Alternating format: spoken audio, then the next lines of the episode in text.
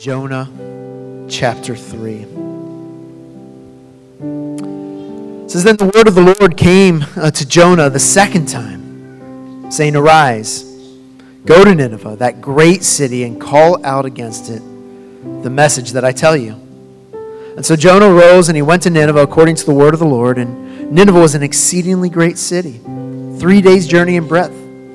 Jonah began to go into the city, going a day's journey. And he called out, Yet 40 days, and Nineveh shall be overthrown. The people of Nineveh believed God, and they called for a fast and put on sackcloth from the greatest of them to the least of them. The word reached the king of Nineveh. He arose from his throne. He removed his robe. He covered himself with sackcloth, and he sat in ashes. And he issued a proclamation and published through Nineveh by the decree of the king and his nobles, let neither man nor beast, herd nor flock taste anything. Let them not feed or drink water, but let man and beast be covered with sackcloth, and let them call out mightily to God. Let everyone turn from his evil way, from the violence that is in his hands. Who knows? God may turn and relent, turn from his fierce anger, so that we may not perish. When God saw what they did, how they turned from the evil way, God relented of the disaster that he had said he would do to them, and he did not do it. But it displeased Jonah exceedingly. He was angry. He prayed to the Lord and he said, O Lord, is not this what I said when I was in my country? This is why I made haste to leave to Tarshish, for I knew that you are a gracious God, merciful, slow to anger, abounding in steadfast love, and relenting from disaster. Therefore, now, O Lord, please take my life from me, for it's better for me to die than to live. The Lord said, Do you do well to be angry? Jonah went out of the city, and he sat to the east of the city, and he made a booth for himself there. He sat under it in the shade till he should see what would come of the city. The Lord God appointed a plant. He made it come up over Jonah, that it might be a shade over his head and to save him from his discomfort. And so Jonah was exceedingly glad because of the plant. But when dawn came up the next day, God appointed a worm that attacked the plant, so it withered. And when the sun rose, God appointed a, sor- a scorching east wind. The sun beat down on the head of Jonah so that he was faint. He asked that he might die, and he said, It is better for me to die than to live. But God said to Jonah, Do you do well to be angry for the plant? And he said, Yes, I do well to be angry, angry enough to die. The Lord said, You pity the plant for which you did not labor nor did you make it grow, which came into being in a night and perished in a night. And should not I pity Nineveh, that great city, in which there are more than 120,000 persons who do not know their right hand from their left, and also much cattle? It's God's word. Father, we thank you for this word. We thank you for this chance to draw near to you, this chance for you to reveal your heart to us and reveal our hearts to you to call us to repentance, to call us to draw near, to call us to be more like you. Pray we'd come with open ears, receptive hearts this morning, and that you would just speak and that you would draw near to us. I pray all of this in the name of Jesus. Amen.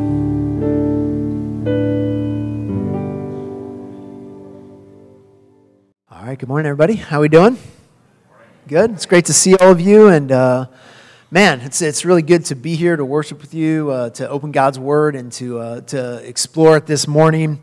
Uh, this, this story of Jonah, many of you are, uh, I'm sure, familiar with the, the story of Jonah, and yet, uh, as I was reading this morning, you might have been like, I don't remember any of this part of the story of Jonah. And then the reality is, most of the time when we get into Jonah, uh, people are thinking of Jonah chapter 1 and maybe a little bit of chapter 2. And uh, typically, the way that, that you would tell the story is yeah, Jonah was, uh, God called him to go to Nineveh, but he rebelled and he went the opposite way on a boat. And then a storm came, and, uh, and the sailors threw him overboard, and he was swallowed by a fish. And in the belly of the fish, he called out to God, and then God had the fish spit him out. And then he went to Nineveh, and Nineveh repented is typically how we would tell the story of Jonah, right? And so, so we just read through two chapters of what would be summarized as he went to Nineveh and Nineveh repented, right? But, but there's so much more in this account that God wants us to grab a hold of. And it's, and it's really, today's message is really all about how do we have a right relationship with God?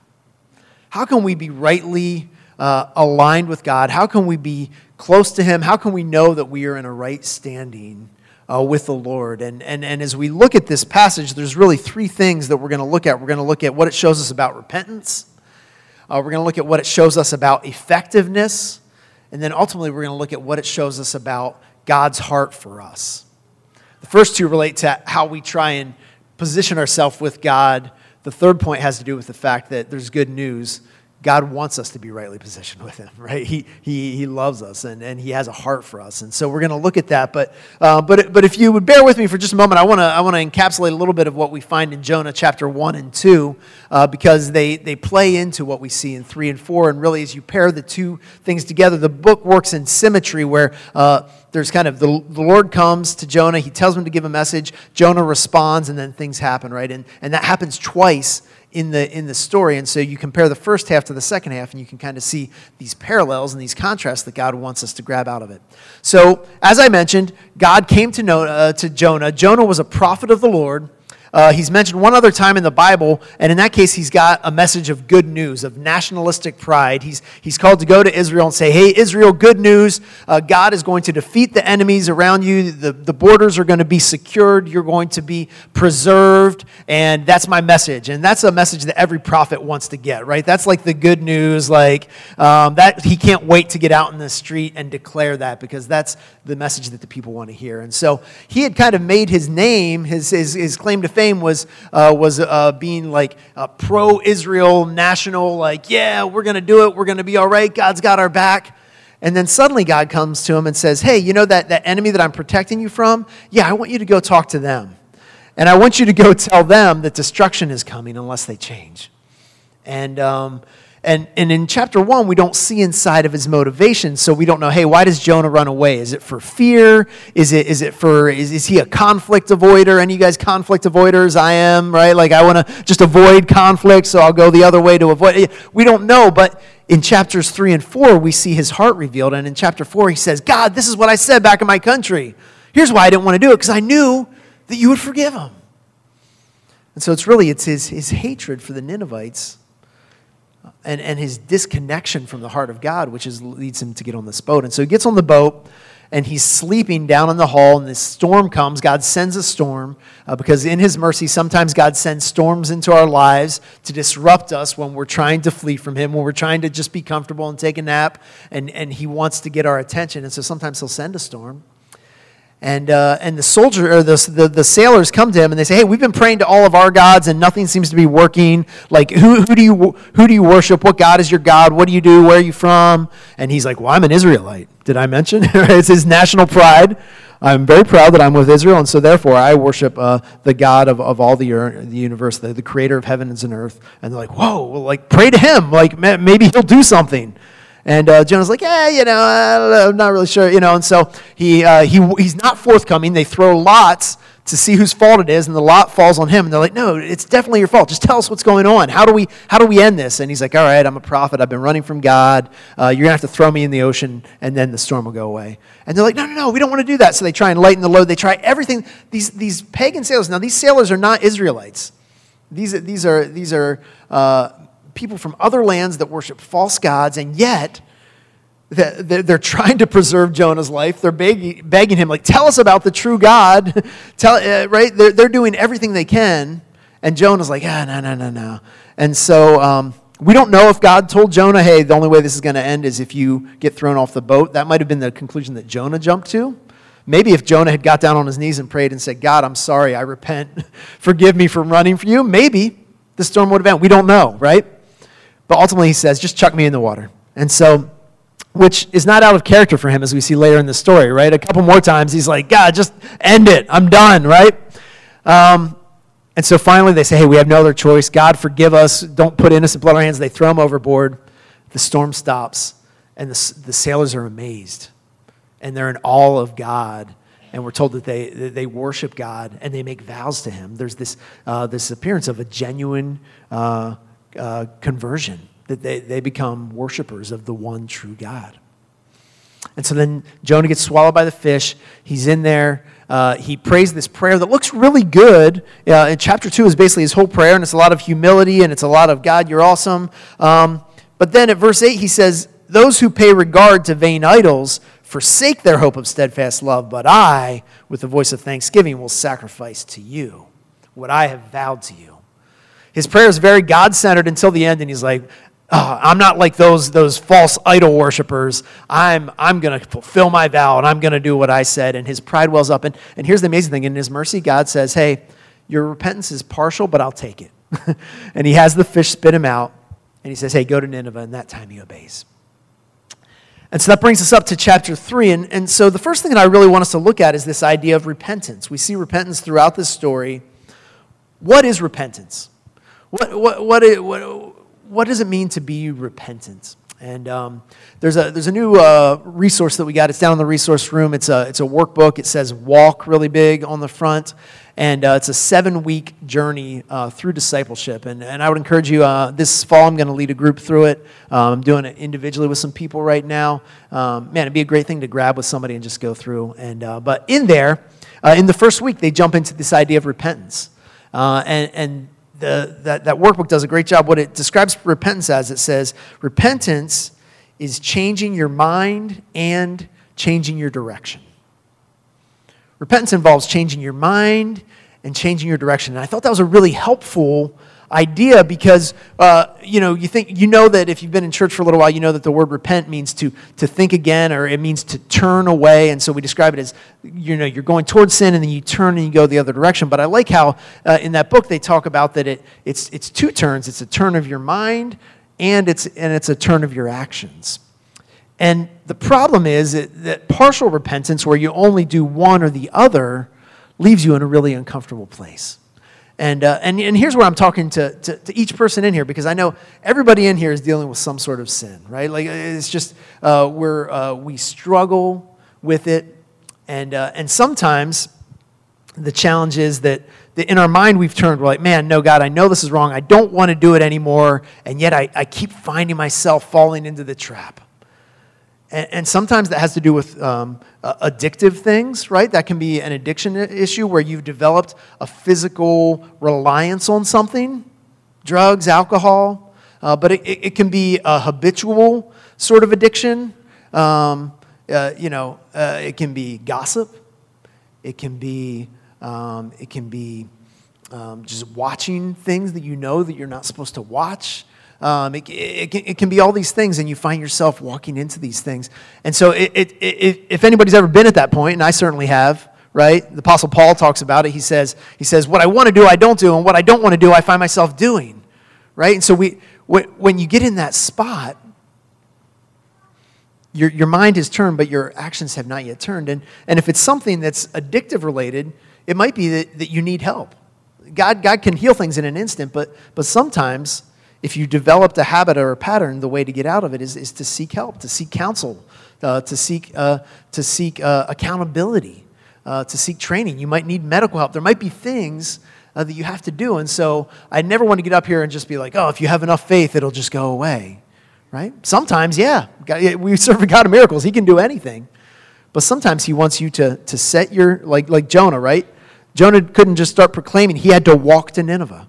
He had to get on the right path and go. And, and, and maybe that's what God's speaking to you about this morning. Maybe there's something like, yeah, no, I've been struggling with this and I know it's wrong and I know I got to do something.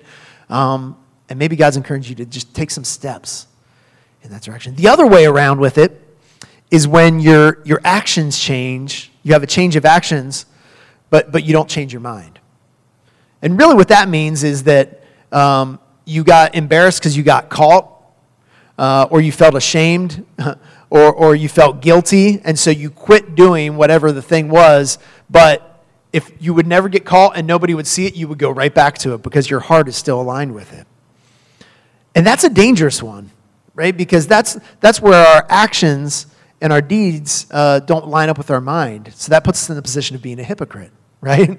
We're, we're, we're, we're doing something, but, but our heart is going in a different direction. And that's really what we see with, with Jonah here, right? Jonah goes to Nineveh and he proclaims the word, but his heart is not aligned with God's heart. He doesn't want his message to succeed. he's hoping for his own failure. And so, uh, so, so it's a bad place to be. And so I would ask you, which of these ones kind of reflects where you're at this morning? Is it your mind that needs to turn, or, or, is it your, your actions, your obedience that needs to turn? You've already realized, no, God, I know what, I know what it is. I just need to change, right? Like, um, let me give you a tangible example, right? Like, uh, there's, there's a huge percentage of people that struggle with, with issues of lust, right? And, and the problem with that is that we objectify people. Uh, we, we look at someone as an object instead of looking at them as a person right? When, when your mind turns and changes and, and you begin to say like hey that, that person that's being objectified that was somebody's son or daughter.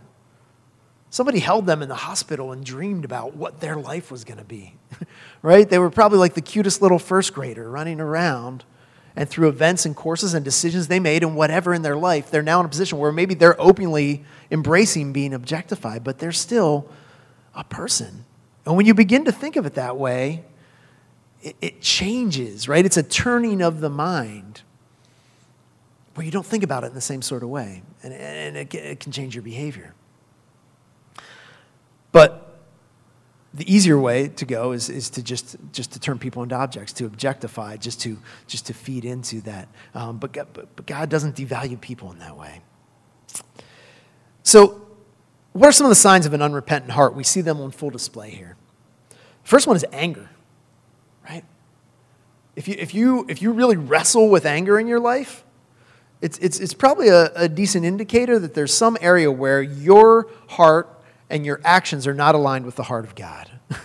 and, and you're feeling that tension, and that tension erupts as anger because you feel that dissonance, that, that discord in your life. Like, oh, I'm not doing what I really want to be doing or I really want to do this, but I'm not doing it, or I feel guilty because I feel like God wants me to do it, but I don't want to do it in my heart, right? Like, and then it, it erupts in anger. You lash out.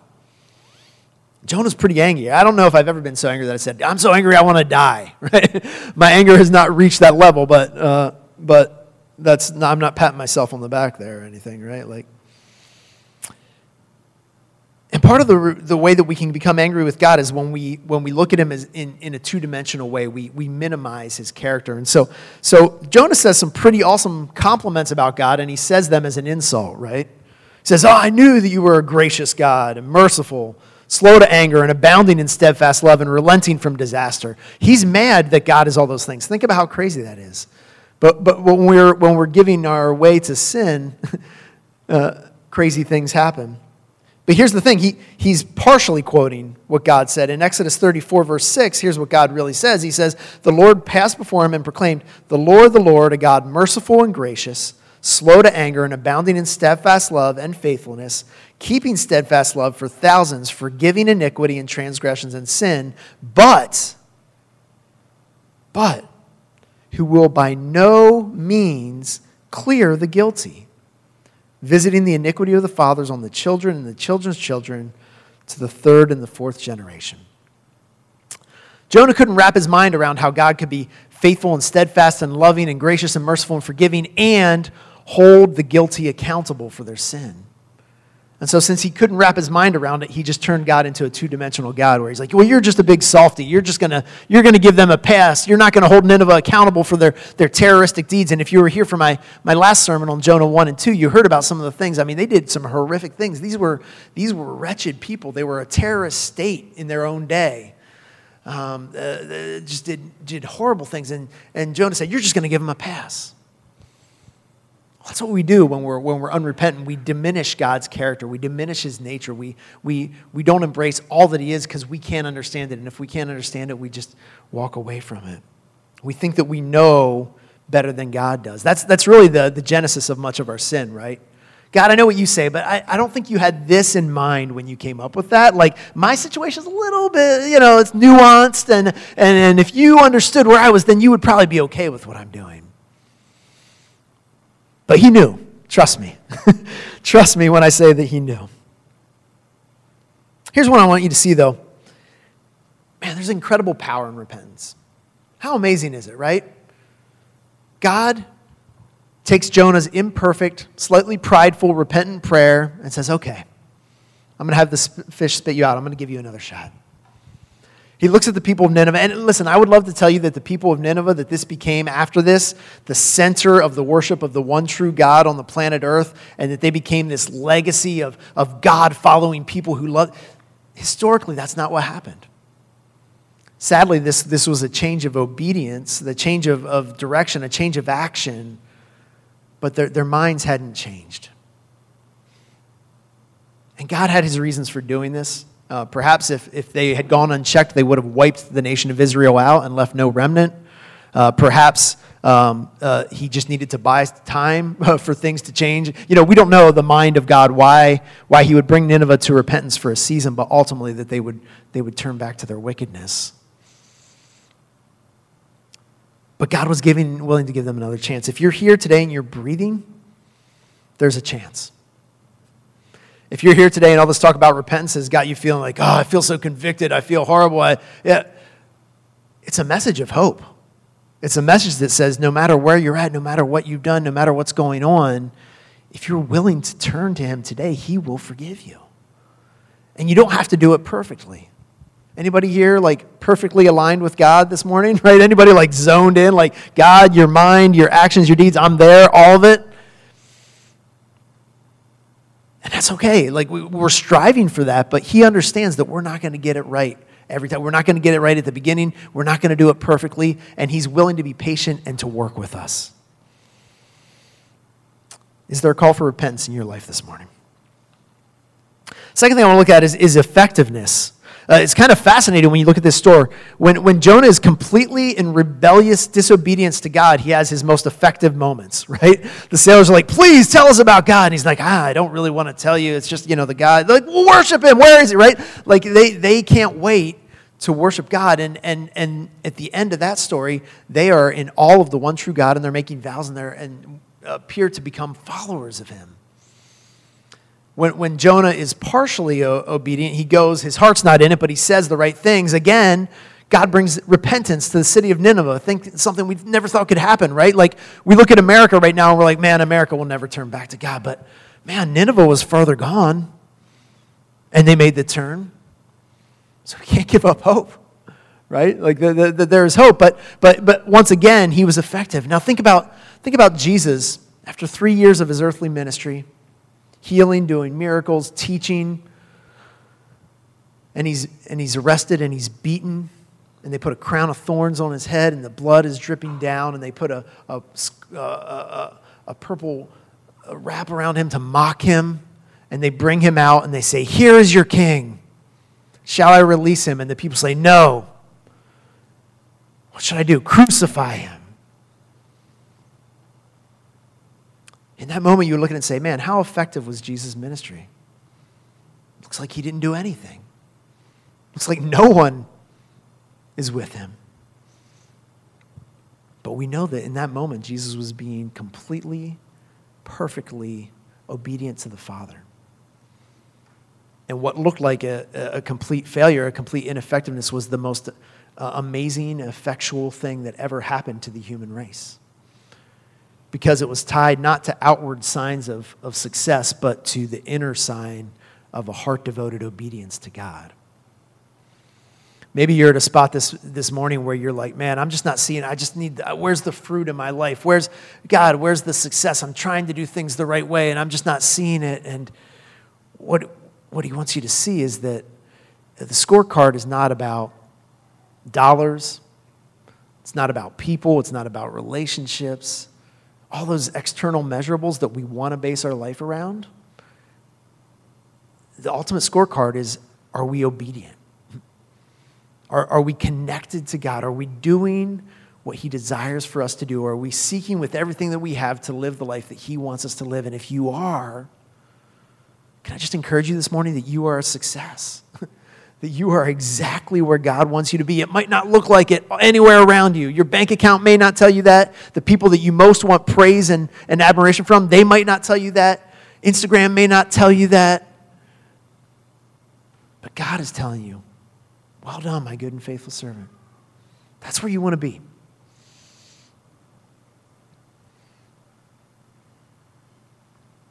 This, this, uh, the story is missing something, right? It's calling out for the prophet who obeys with a true heart. Right? Jonah, Jonah represents two different types of prophets. The first time is a disobedient prophet who refuses to do what God says. And then on the second occurrence, he's an obedient prophet, but his heart is, is still distant from God. And it leaves you wanting, like, man, where's, the, where's the, the, the true prophet who will just do what God says and do it out of his heart? We know that that's who Jesus is. That's what he does. And so when Jesus was doing ministry and the people were lining up to be healed and to listen to him and they wanted to elevate him and make him a king, Jesus would go away early in the morning and pray with the Father, and the Father would say, Hey, I want you to go across the lake. And the disciples would be like, Hey, we've got everybody queued up. We're ready for the, the man, it's going to be awesome. And Jesus like, No, jump in the boats. We're headed out. Right? This looks like success to you, but my Father has something else in mind. That's the path that we want to follow. So, repentance, understanding what true effectiveness, what the true scorecard is. And the third thing is God's heart for us. I had, uh, I had one of those nights this week. Uh, I was just uh, was kind of wrestling with some things. Uh, and I woke up at like three in the morning and I couldn't go back to sleep and felt a little bit sick on my stomach, you know. And so I got up. I was like, I need to reset, drink some water. Um, I was like, man, I need to. I just need a word from God. I need to get into God's word. And so it was 3 a.m. on the morning of the 8th. And so I was like, I'll just turn to Psalm 8, right? Like that's work some, some numbers thing. Maybe God will do something here, right? And, um, and here's what I read in Psalm 8. He says, uh, he says, When I look at your, your heavens, when I look at the works of your fingers, the moon and the stars which you have set in place, what is man that you're mindful of him? And the Son of Man that you care for him? Yet you have made him a little lower than the heavenly beings and crowns him with glory and honor. You have given him dominion over the works of your hands. You have put all things under his feet. It's God saying, Hey, look at creation, all the marvels, all the wonders. I want you to know that I see you, and I care for you, and I love you, and I'm in this with you, whatever you're going through. He looked at Nineveh and he said, uh, he said You're worried about this plant? you didn't labor for the plant. You didn't make that plant grow, and you didn't make it die. But, but shouldn't I care about these people? 120,000 people? In cattle, there's this living things hierarchy, right? Like people are more important than cattle. Cattle are more important than plants. You can argue with me on that one, right? but, but there's value in living things in God's creation. And, and God cares. He, he cares for every hair on your head. He loves you. He wants you to be in a right relationship with Him. And Jesus showed this by his, his voluntary uh, love attachment to us. Jonah looked at his enemies and said, I want them to burn. I want them to suffer. God, strike them down. Jesus looked at his enemies and said, I want them to live. I, am willing to die in their place. Listen to uh, the words of Tim Keller uh, from his book, The Prodigal Prophet. And if you are resonating with anything in this sermon, I would encourage you to grab this book. It's a great book. But man, we live in such a divided culture, a divided society. We're coming up on an election year. It's going to get worse before it gets better. I promise you. Here's what he says He says, There are many people who have no idea what they should be living for or the meaning of their lives, nor have they any guide to tell them right from wrong. God looks down at people in that kind of spiritual fog, that spiritual stupidity, and he doesn't say, You idiots. When we look at people, who've brought trouble into their lives by their own foolishness, we say things like, serves them right. Or we mock them on social media. What kind of imbecile does something like this? When we see people of the other political party defeated, we just gloat. This is all a way of detaching ourselves from them. We distance ourselves from them partly out of pride and partly because we don't want their unhappiness to be ours. God doesn't do that. Real compassion, the voluntary attachment of our hearts to others, means the sadness of their conditions makes us sad. It affects us. That is deeply uncomfortable, but it's the character of compassion. It's a good book. you should check it out, right? What he's saying is, is, is when we uh, we can do this with anyone. We, we make God two dimensional and we, and we put him in a box and we say, I don't agree with you. We, we look at people that are enemies and we, and we make them two dimensional. But when we, when we incarnate, when we enter in, then we see them as people and we can begin to love them. And that's what Jesus did for us. Jonah never wept over the city of Nineveh. He called for its destruction, but Jesus, when he stood over Jerusalem, he wept for the city because he knew their, their rebellion and their hard heartedness and their disobedience would lead to the destruction of that city and those people that God loved.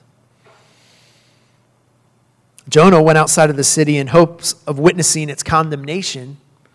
Jesus was led outside of the city, and he was crucified on a hill outside of the city for the salvation of us all. Jonah sat under the shade of a, of a tree so he could be comfortable. Jesus was hung on a tree so that we would not face condemnation. Jesus is everything that we would have desired Jonah to be, and he wants you and I to live as he lived. He wants us to be united with him in suffering and in resurrection so that we can love our enemies, bless those who curse us, so that our hearts would be repentant and they would be aligned with his. What's God speaking to you about this morning? Is it a need for forgiveness? Is it a need for empathy? Is it, is it a need to just stop the outrage? The morally outraged posts on social media where you're sure you know the answer? Do you need to listen more than you, you talk? What, what is it that God's saying to you? Will you turn your actions and will you turn your mind? And face towards Jesus. He loves you and he wants you to do it. Let's pray.